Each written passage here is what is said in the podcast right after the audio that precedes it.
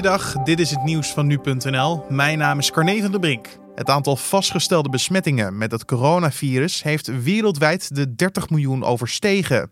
Dat blijkt uit de meest recente cijfers van Johns Hopkins University. Het zwaarst getroffen zijn de Verenigde Staten met ruim zes komma zes miljoen vastgestelde besmettingen en India met vijf komma één miljoen. In Nederland zijn tot nu toe ruim tweeënnegentigduizend positieve coronatests afgenomen. Waarschijnlijk ligt het totale aantal besmettingen hoger, want niet alle personen met covid negentien worden getest op het virus. Er wordt substantiële vooruitgang geboekt bij het bestrijden van de grote natuurbranden in de staten Californië, Oregon en Washington.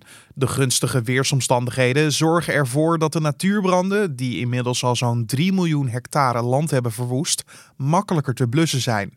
Volgens een woordvoerder van de Californische brandweer zijn er nog een handvol gevaarlijke branden in het gebied. Er is vooral vooruitgang geboekt bij het bestrijden van de door grote bliksem veroorzaakte branden, die al sinds half augustus in Californië woeden.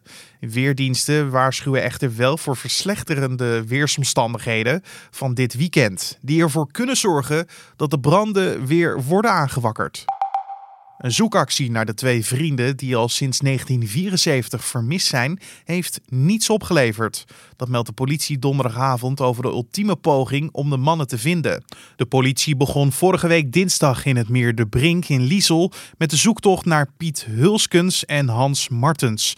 De mannen uit Asten verdwenen op zestien maart negentien vierenzeventig na een avond stappen in het nabijgelegen Deurne.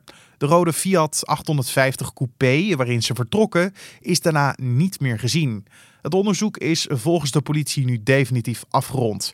Er zijn geen aanknopingspunten meer voor een verdere zoektocht. Helaas hebben we de familie niet het antwoord kunnen geven waar ze op hoopten. Samen met hen vinden we dat een pijnlijke conclusie. Aldus de politie Oost-Brabant. Marijn Zeeman, sportief directeur van Jumbo Visma, is donderdag door de organisatie van de Tour de France uit de koers gezet. De eenenveertigjarige Nederlander wordt wangedrag verweten. In een verklaring van de organisatie staat dat Zeeman zich woensdag bij de fietscontrole na de zeventiende rit heeft laten gaan tegen de jury. Er wordt gesproken van intimidatie en grof taalgebruik. Het nieuws van Zeeman is een domper in een verder succesvolle Tour voor Jumbo-Visma.